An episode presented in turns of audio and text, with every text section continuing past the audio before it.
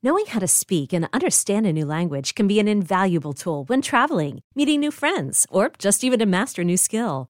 But it's not always simple when you're bogged down by textbooks and structure classes. That's why so many people trust Rosetta Stone. Rosetta Stone is the most trusted language learning program, available on desktop or as an app. It truly immerses you in the language you want to learn, like Spanish, French, Italian, Chinese, and more. You won't just be studying English translations. The Rosetta Stone intuitive process helps you pick up a language naturally, first with words, then phrases, then sentences. Don't put off learning that language. There's no better time than right now to get started. For a very limited time, listeners can get Rosetta Stone's lifetime membership for 50% off. Visit rosettastone.com slash rs10. That's 50% off unlimited access to 25 language courses for the rest of your life. Redeem your 50% off at rosettastone.com slash rs10 today.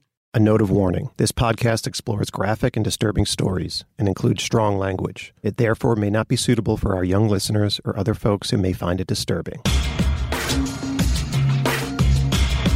Hello and welcome to True Crime Daily, the podcast, bringing you high profile and under the radar cases from across the country every week. I'm Billy Jensen. This is Owen Michael. Hello. Today is September 19th, 2019, and our guest is journalist and true crime writer Shanna Hogan joining us from over the phone from beautiful Phoenix, Arizona. Hello, Shanna. Hi, Shanna. How Hi. you doing? Great. Thanks for having me. I'm uh, here with my three month old baby uh, who's making his podcast debut, Xander. Okay. And so uh, I apologize in advance if you hear a little baby noise in the background. Not at all. What's his name? Xander. Xander. Xander. Welcome, Xander. Welcome, Xander. Learn a few Okay. Thank you.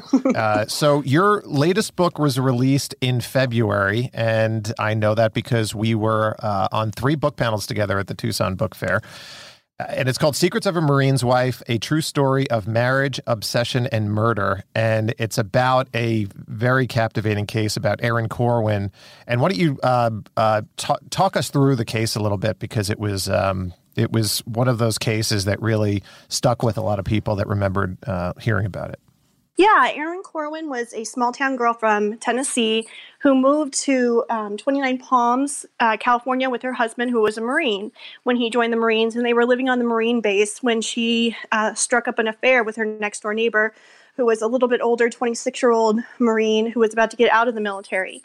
And he was married with a six year old daughter. And um, everyone in the apartment complex that they lived in found out about the affair, and it ended abruptly. And then in August, she went missing from the Marine base. Uh, a long, intense uh, search ensued, and six weeks later, she was found at the bottom of the mine shaft. Her husband was immediately uh, suspected, and as they investigated, it turned out that it was the guy she was having an affair with. His name was Chris Lee, and he had an affinity for guns and talked about wanting to kill people. And um, he later testified on the stand that he did, in fact, do it, dispose of her body in the mine shaft, but tried to get off on a lesser charge. So he was convicted and sentenced to life without the possibility of parole. He's uh he was a Marine and the husband was a Marine. Is that right? Yes, they lived right next door to each other on the Marine base. Wow. Out in 29 Palms, which is out by uh, what Palm Springs, uh, out here in Southern California. And you've written um, books on Marjorie Orbin, Martin MacNeill, and Jodi Arias. Yes, the Jodi Arias one is the most popular case and became a New York Times bestseller. Um, but you know, they're all interesting. Delving into these cases, as you know, um, you know, I feel like you can't really accurately write about a story and tell the entire story except for the form of a book. Um, you know, with with a crime case and cover the trial and cover all the twists and turns, the backgrounds of the characters. So I really love doing that. Spending like a year on a case and just really, you know, um, writing about everything that happened and all the characters that come into play. And what are you working on right now?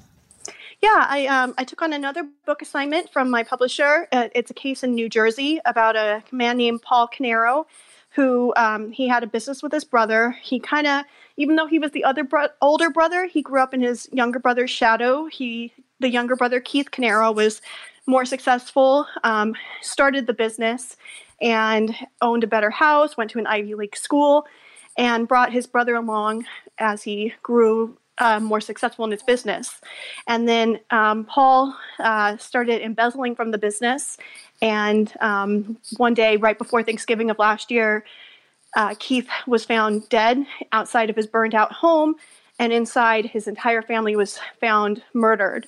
And shortly after that, there was a fire at Paul's house. And so, what police later determined was that Paul um, killed his brother and his brother's entire family and set his own house on fire to make it look like the, mm. they were both being targeted by like the mafia or something. And um, he was quickly arrested and he is yet to go on trial. So, I'm going to follow that case when it goes on trial, and that will be the subject of my next book. Shanna, uh, you have a journalism background, right? Is that uh, is that kind of what led you into true crime coverage? Yes, I worked at newspapers at a daily newspaper for several years, and then I went on to work for a monthly covering big stories and mm-hmm. um, writing in long form um, format, and really enjoyed that. And started writing about local cases. I wrote about Jodi Arias and Marjorie Orbin, and realized I wanted to turn those into books. And so from there, I kind of fell into writing true crime. I'm not uh, too familiar with the Marjorie Orbin story. I'm gonna have to look that one up and uh, I'll check out your book on that one in particular. Um, yeah. But uh, you're in the right place as far as uh, yes. true crime coverage here. And we'd love to get your thoughts on the cases this week. And our cases this week include a Florida man is arrested after his missing wife's body is found in his van and four kids are found dead in the nearby woods. A young Ohio woman gets probation for burying her dead newborn infant in her parents' backyard. A little boy is found sleeping on an upstate New York porch a mile away from a burned out car believed to contain the bodies of his missing parents. But first, adoptive parents are accused in a strange adoption case out of Indiana. Yes, this uh, this story is is kind of wild. Uh, it's got a lot of twists and turns. This is uh, concerns a story of a family in Indiana. So Michael Barnett and Christine Barnett. They are accused of adopting a child years ago and then uh, abandoning that child in Indiana and leaving her behind and moving to Canada. This uh, happened in 2013.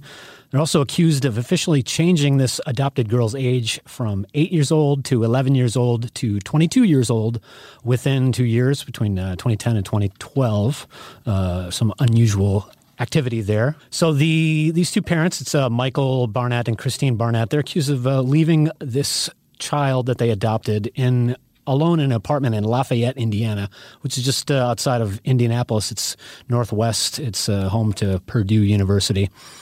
They left this adopted girl in this apartment, moved their three biological sons and themselves to Canada, and then they stopped paying Indiana rent, which sounds like a strange story to begin with. But there's more. Uh, this girl, who we're not identifying since we're, we can't determine her age and we don't have a photo of her. She had arrived in the United States from Ukraine in 2008 as part of an adoption program. She was adopted in November 2010 by the Barnetts. She has a form of dwarfism uh, called spondyloepiphyseal, if you will. Uh, it's a mouthful. It's basically scale, skeletal abnormalities. It makes her uh, appear. Uh, uh, it's tough to it's tough to determine what her age would be. So the parents report NBC's reporting that uh, the parents they're now divorced. They believe that they were scammed. They said that believe that they believe that the girl was uh, between 18 and 22 years old when she was adopted. They were led to believe that they were adopting a child. However, a doctor's examination of this girl in 2010, uh, he estimated this girl to be about eight years old. Uh, two years later, in 2012, hospital examination of the girl's skeleton, they said that she was probably 11 years old. Uh, prosecutors say that the girl was about 12 or 13 when the family moved to Canada. This girl has now disappeared. Uh, can't find where she is. Um, the couple, though, who's now divorced, they're charged with felony neglect of a dependent in Tippecanoe County. Uh, that's the Indiana location. Uh, both parents have since surrendered to authorities.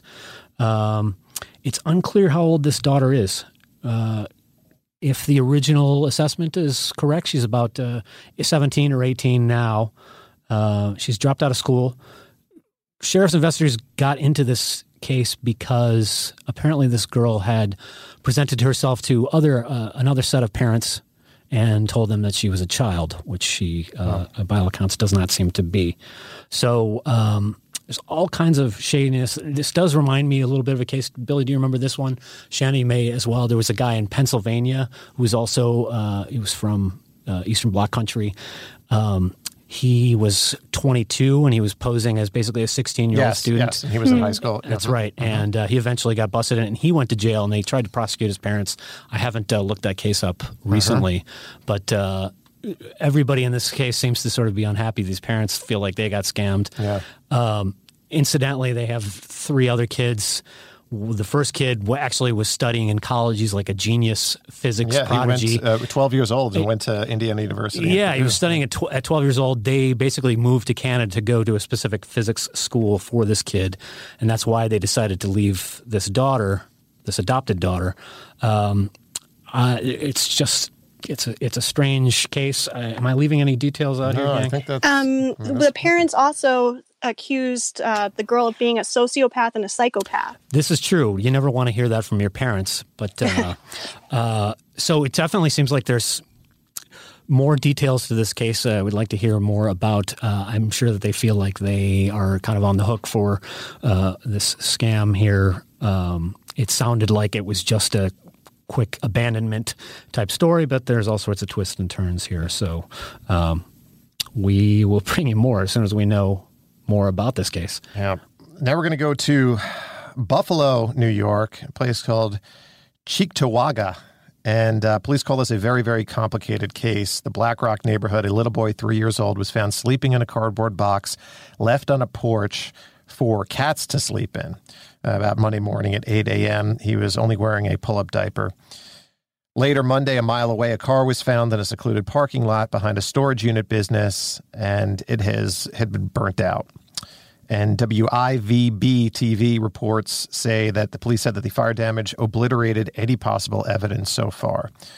The investigators think that the fire started around 3 a.m. the night before. The car was found about 6 p.m., so it burnt itself out. So that means it just, you know, when you got a fire that hot, it's just going to keep going. But human remains were found. The car was so badly burned, the make and model were not immediately identifiable, which means that's that's rough. Yeah, I I, did, I couldn't find a picture of this thing uh, just yet, but uh, uh, you've seen car fires before. You can generally tell what kind of a Oh, frame yeah. or, or Yep. something like that. But uh, when it's this bad, however, they it was enough to to find human remains Yeah. inside. um, a woman who found the toddler, who uh, was identified as Nolvin, repeatedly referenced a burning car, according to mm, so. WIVB TV. He said the car is on fire. That's all he kept saying. The car is on fire. This is so sad. His parents are missing, along with a third person, a Florida family friend who was traveling with them. The boy's grandmother says the three of them were in Buffalo to visit for a getaway. The missing parents are Nicole Merced, 24 years old, Miguel Valentin, 31 years old, and the boy's grandmother says she talked to them on Sunday. There's no official link between the boy in the car nor the missing trio from Florida. Really, the the, the big link is uh, you know the little boy, you know, sleeping in this box. Yeah, there's some there's some coincidences here that. Uh, Uh, yeah, and the parents' two other children are safe back in Florida. So, you know, we're going to keep you up to date on this story as it develops. But I mean, imagine this. Imagine the scene. This is a mile away. So how did the kid, in wearing only a diaper, make it from this uh, this spot where where the car was found? Did some you know did Did somebody pick him the- up? Was, Was it the, the- was it the friend? Was it the parents? Yep. Uh, you know, whoever. If there was a crime here, did they get? Did they drop the kid off? Did the kid wander away? Um, I don't know, Shannon. What did, what did you think when you uh, when you uh, encountered this story? That was my thought too. I just imagine this three-year-old, you know, wandering alone in a diaper, practically maybe a mile. You know, um, just how sad that detail of the story is, and that it might be his parents. I mean, it's difficult to think of a three year old. You know, thank goodness it's not the the winter, but so in the summertime you could see him, you know, braving the elements. But a mile is a pretty decent uh, distance. And then also the, the kids. We have a photo up here, and of course uh, we can describe this for our listeners. It's it's basically just a cardboard box with a kind of a towel at the base of it. Uh, apparently, they were cat lovers and letting cats stay out there, and that's what this was intended for. So either somebody saw this and said that's a good spot to leave the kid, or the kid naturally found sort of a warm, yeah. soft place to to to live. We don't know much about the person's house other than they seem to be completely unaffiliated with with uh, the family or anything else. Um, that's the biggest mystery to me is how what happened. How did this kid get over there? Did somebody drop him off? It really seems unlikely that a kid would have mile, uh, would have wandered a mile, especially if you know any storage unit place that you've been by is usually in kind of an industrial area, Yeah. industrial neighborhood. So it's not exactly you know walking by white picket fences and uh, and going through yards and things like that. I can't imagine the homeowners opening their front door and seeing a baby in a box. Yeah, exactly. Yeah. And it's like you know the stork, uh, the stork visiting. yeah. you know, and, and not to make light of it, uh, the they haven't confirmed any of the the the identities of the people found in there, but it sounds like uh, you know the the grandmother, she's applying for to adopt the kid. It seems that you know they need to officialize all the details, but it seems that uh, it's clear that this kid's parents are not with us anymore. Uh, I can't imagine they would leave and go on the run or whatever else. You know, you could think of all all sorts of possibilities, but um, glad the kid's okay. Yes, definitely. Well, now we've got a story out of Florida. Casey Jones, 32 years old, mother of four, is missing from Marion County, Florida, uh, the Ocala metro area of Florida, which is 80 miles northwest of Orlando. Michael Jones Jr., 38 years old, crashed a van Sunday night, September 15th, in Hickox, Georgia. Uh, was a rural county north of the uh, Florida Georgia line, 65 miles north of Jacksonville. CNN reports a neighbor ran over to help and said there was an overpowering smell coming from the van. Inside the van was Casey Jones's body.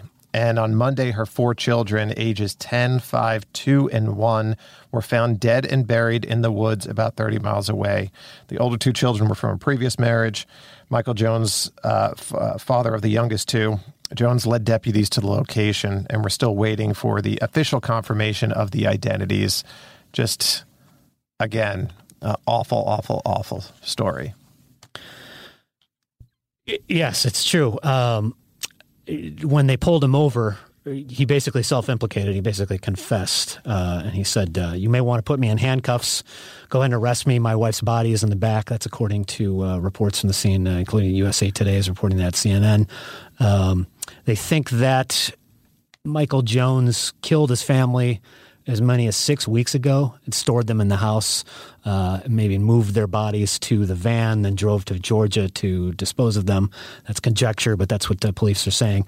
The the Casey Jones's mother, the the missing mom here, um, her mother hadn't heard from the family for a couple of weeks when one of the boys' birthdays happened. You know how everybody you go on Facebook, you put a big Post thing, especially for little kids. Sure, of you know, uh, Shannon, I'm not sure if that's your first or uh, I don't have any, but uh, I imagine that I'd be pretty excited about uh, birthdays and big events like that, and it's perfectly what fam- uh, Facebook is for, and for the family and all the rest. When one of these, ooh, I think it was the ten year olds. I'm, I'm not uh, confirmed on that, but uh, when one of the boys' birthdays happened, there was no anything. Uh, there's no social presence. There's nothing going Yeah. on.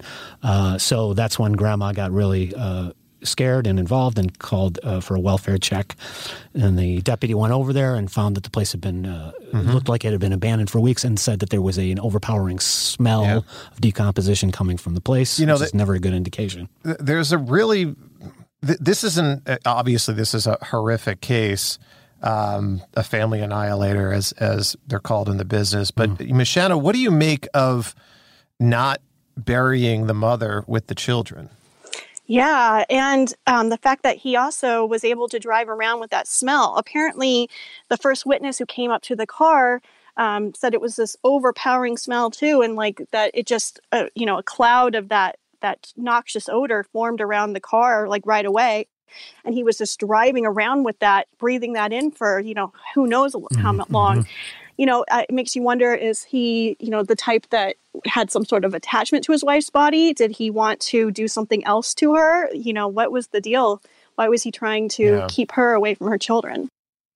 Yeah, just the sheer, the sheer logistics of this amount of you know that's that's unnatural. That the decomposition, that kind of smell. That's uh, it's it's a horrifying smell. I've never could- smelt it, thankfully, but any, you know, enough crime writing, everyone who's described to me what it smells like, you know, you don't want to smell it. and it's unmistakable what it is. Apparently, uh, reportedly, Yeah. uh, me as well. But um, the that's a great that's a great point, Billy. Uh, whether he had some sort of sentimental attachment and yeah. was mad at the kids, or, or some kind of uh, mental imbalance. We did there. have a, a, story a few, uh, basically two or three months ago, which wrapped up uh, a similar case where a guy who basically was mad at his wife. He kidnapped his five kids. He, he, he killed them, and he drove around with their bodies for at least nine days through South Carolina in the mm. rural areas. He, he eventually dumped their bodies in a kind of a rural fire road in a forest, uh, and they had been. They, they basically were found in garbage bags and had been uh, disturbed by animals. So we'll leave it at that. But um, uh, it's a similar thing. This guy got the death penalty. Uh, this is Timothy Jones Jr., which, by the way, is not any relation to Michael Jones Jr. It just happens to be uh, that common name Jones.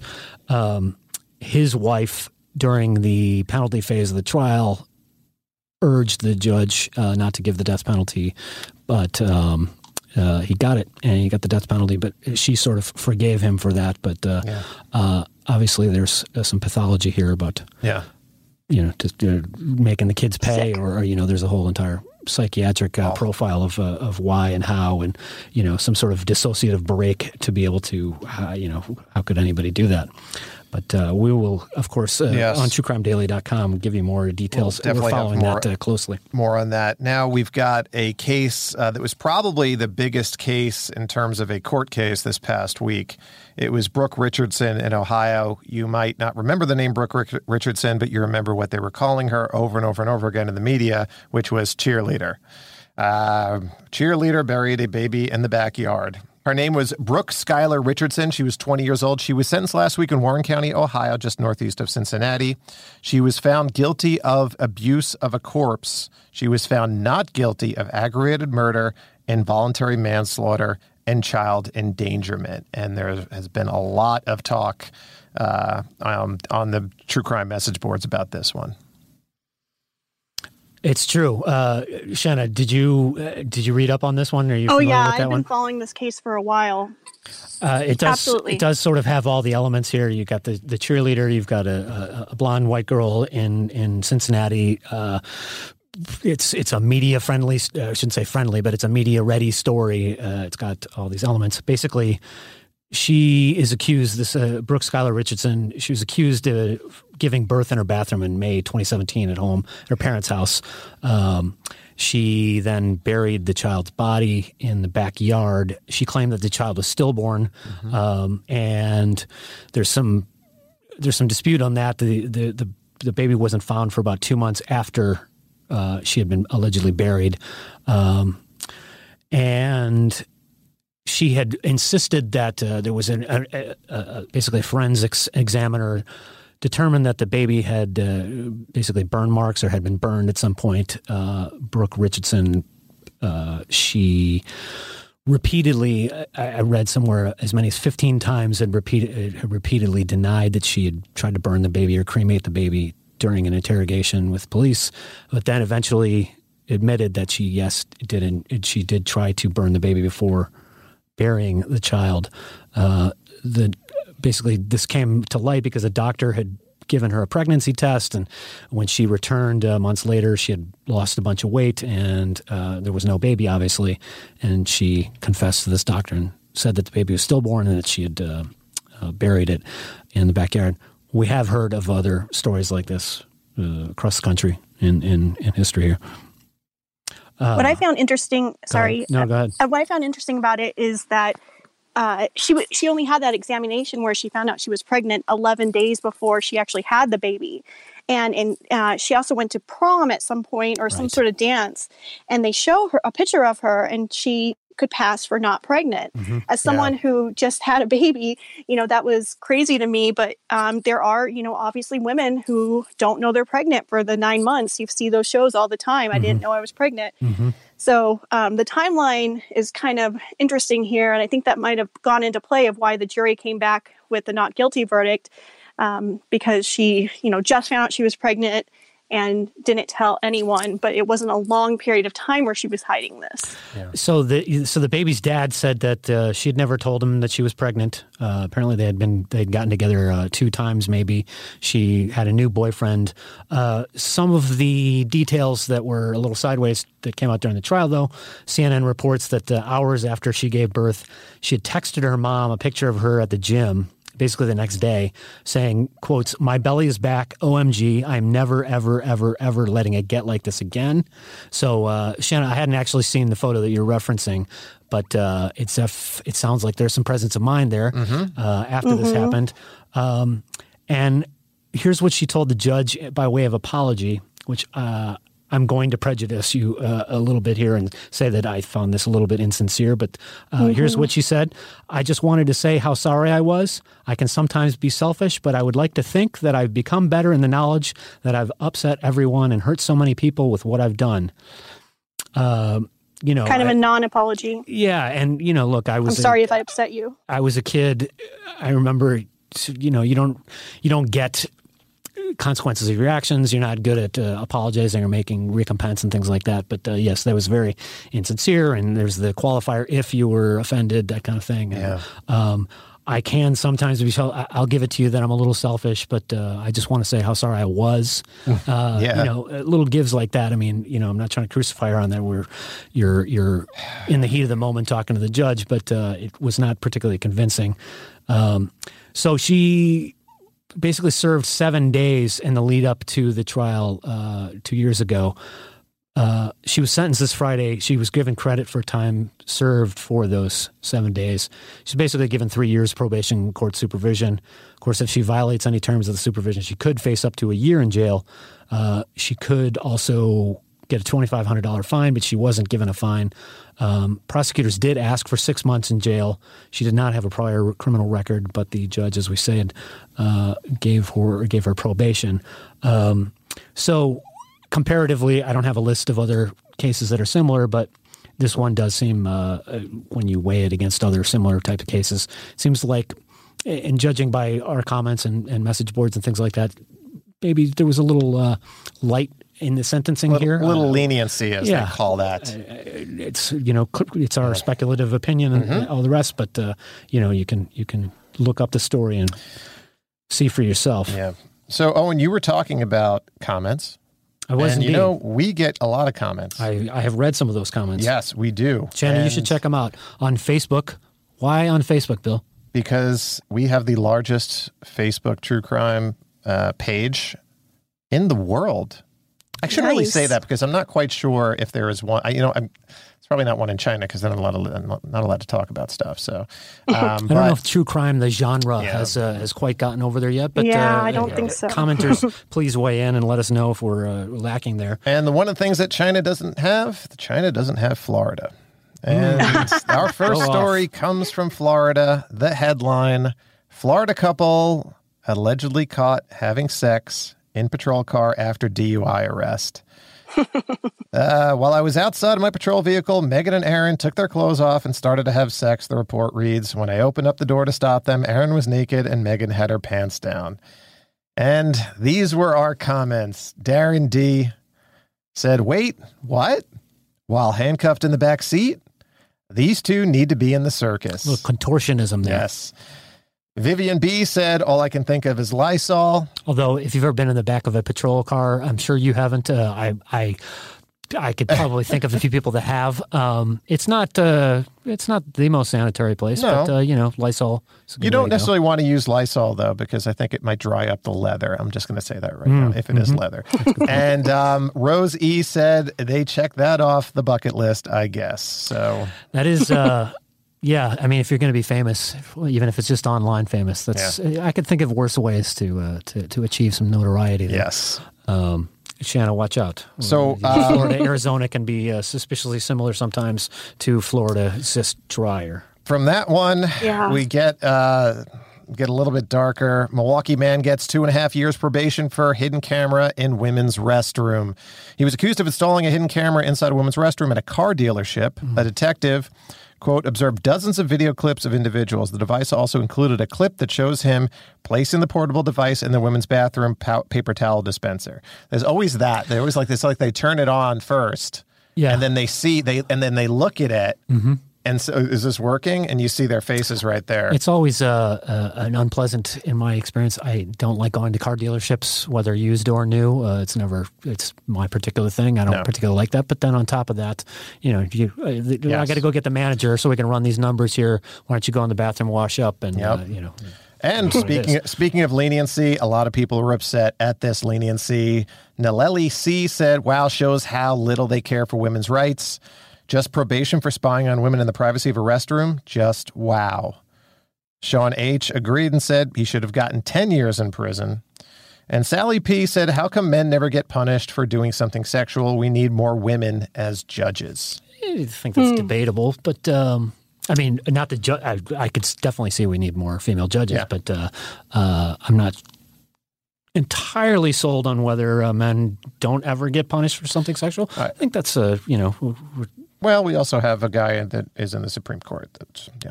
So yeah, mm, yeah, mm, yeah. please direct your So- comments uh, to my Yeah, left. well. Uh, and the last one is uh, two Amish men flee from deputies after being spotted drinking while driving a buggy. Yes. According to this report, he saw two Amish men drinking inside the buggy, and on top of the vehicle was a 12 pack of beer. He also spotted something unusual for an Amish buggy a stereo system with large speakers. I mean, this thing is tricked out. and that's an old stereo system, too. Yeah, that's like a hand built. Yeah, one. These are yeah. cool. It's the kind of that you get out of the out of the van Mm-hmm. when they pull up in the parking lot. Hey, man, I, I got these uh, speakers in the van. I'm got some overhead. The boss is gonna. It's it's that kind of Yeah. uh, uh, old school speaker. So Lynette W said, This is common practice where I live. Hmm. If you want to have a good old time party like the Amish, a few of them even have those fancy undercarriage lights. Mm-hmm. Darlene C said, Just how desperate are police these days? Now, if the horse was boozing it up, I'd understand. LOL. And the uh, the the last one here, which I will read, is from Chris K. You know, horses are a lot more responsible than cars and some buggy owners. The cop uh, that they interviewed uh, for this, uh, and I believe this was uh, WJW and TV in uh, in in Cleveland, said that basically Amish horses or horses kept by the Amish, they know where they're going. The the horse basically took off running and went home. So they haven't caught the uh, perpetrators here, but they do basically know where this uh, buggy comes from because you know horses uh, it's like a dog they, they know where to go so uh, it's only a matter of time before we get to the bottom of these amish criminals. By the way, also, I found it interesting that uh, the 12 pack that they had was Michelob Ultra, Hmm. Trying to keep the carbs down. well very Are uh, Amish even allowed to drink? Well, so there's this thing called uh, there's this thing called Rumspringa, and I I've think uh, our our commenters may want to weigh in on this one as well. There's a there's a great documentary out there Mm-hmm. called uh, the Devil's something or other. But if you're in Rum Rumspringa, you're supposed to be getting it all out of your system. You go for Michelob Ultra. Owen, you're a beer guy. Mm-hmm. I consider myself somewhat of a beer guy. You don't want to go with that. Life's too you short. know, like in high school, I was, uh, you know, I took whatever I could get. So if you if you're if you're stealing, it, you know, it was like natural light or, uh, or or Hamm's or something like that, or, or Keystone or They're whatever in, it is. yeah, they're in Ohio, right near Pennsylvania. I'm sure they have Yuengling, which is the best cheap beer out there. by Uh, you the know, way, I'll leave that debate uh, neither here nor there. But uh, I agree. I mean, uh, for our listeners, the this thing is pretty tricked out. Uh, I kind of want to ride around in one of these. I, Mm-hmm. I kind of like to live someplace where uh, I could get around by horse and buggy, and uh, I'd probably be uh, hanging around with these fellows. Well- But that says uh, more about me than it does anything else. It certainly does. so thank you, Shanna Hogan, for being with us this week. We're glad to have you anytime. Again, the name of the book is Secrets of a Marine's Wife, a true story of marriage, obsession, and murder. Thanks for having me. You guys are hilarious. Yes, and we'll of course we'll we'll have a, uh link to buy the book in the credits, um, where people can find out more about you. That's our show. Thanks for tuning in. Find us every week on YouTube, iTunes, Stitcher, Google Play, Spotify. Leave us comments, and you can call us at 888 548 9758, and we might run you and what you tell us on the air in the future. So until next week, don't do crimes.